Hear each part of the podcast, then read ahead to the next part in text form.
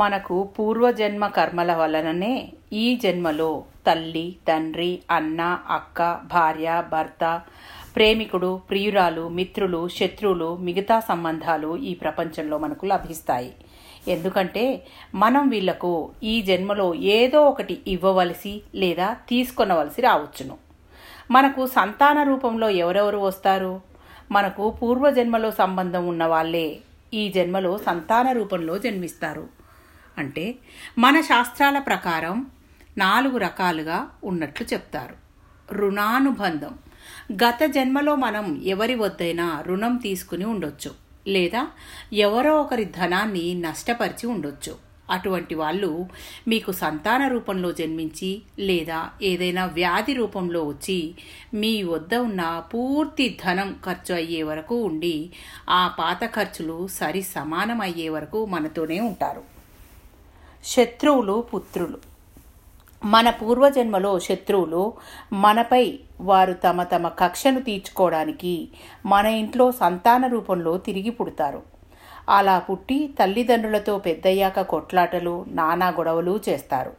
జీవితమంతా ఏదో ఒక విషయంలో ఏడిపిస్తూనే ఉంటారు. ఎల్లప్పుడూ తల్లిదండ్రులను నానా యాతన పెడుతూ వాళ్ళ పరువు తీసి వాళ్ళను దుఃఖితులను చేస్తూ ఆనందపడుతుంటారు. తటస్థ పుత్రులు వీళ్ళు ఒకవైపు తల్లిదండ్రులకు సేవ చెయ్యరు. మరోవైపు సుఖంగా కూడా ఉంచరు. వాళ్ళను వాళ్ళ మానానికి వాళ్ళను వదిలేసి వెళ్తారు. వాళ్ళ వివాహానంతరం తల్లిదండ్రులకు దూరంగా జరిగిపోతారు. సేవా తత్పరత ఉన్న పుత్రులు. గత జన్మలో వీరు మీరు ఎవరికైనా బాగా సేవ చేసి ఉండవచ్చును. ఆ రుణాన్ని తీర్చుకోవడానికి కొడుకు లేదా కూతురు రూపంలో ఈ జన్మలో వస్తారు. అలా వచ్చి బాగా సేవను చేస్తారు. మీరు గతంలో ఏది చేసుకున్నారో ఇప్పుడు అదే సంప్రాప్తిస్తుంది మీరు గత జన్మలో ఎవరికైనా సేవ చేస్తే ఈ జన్మలో మన ముదసలితనంలో మనకు సేవ చేస్తారు. లేకపోతే మనకు వృద్ధాప్యంలో గుక్కెడు నీళ్ళు కూడా పోసేవారు మన వద్ద ఉండరు. ఇది పూర్తిగా మనుషులకు మాత్రమే అమలు అవుతుంది అని అనుకోవద్దు. ఈ క్రింద చెప్పిన ప్రకారం ఎలాంటి విధంగానైనా పుట్టవచ్చును. ఒకవేళ మీరు ఒక ఆవుకు ని నిస్వార్థమైన సేవ చేసి ఉండవచ్చును. వాళ్ళే కొడుకు లేదా కూతురుగా మీ ఇంట పుట్టవచ్చును.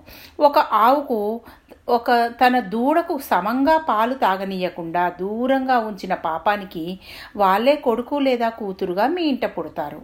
లేదా మీరు ఏదైనా నిరపరాధి జీవిని సతాయించారనుకో వాళ్ళు మీకు శత్రువు రూపంలో పుట్టి మీతో తన గత శత్రుత్వం యొక్క కక్ష తీర్చుకుంటారు. అందుకనే జీవితంలో ఎవరికీ కూడా కీడు చెడు చేయవద్దు. ఎందుకనగా ప్రకృతి నియమం ప్రకారం మీరు ఏది చేస్తే దానికి ఈ జన్మలో వచ్చే జన్మలో నూటికి నూరు శాతం ఎక్కువ చేసి అనుభవంలోకి తెస్తుంది. మీరు ఒకవేళ ఎవరికైనా ఒక్క రూపాయి దానం చేస్తే అది మీ ఖాతాలో నూరు రూపాయలుగా జమ చేయబడుతుంది.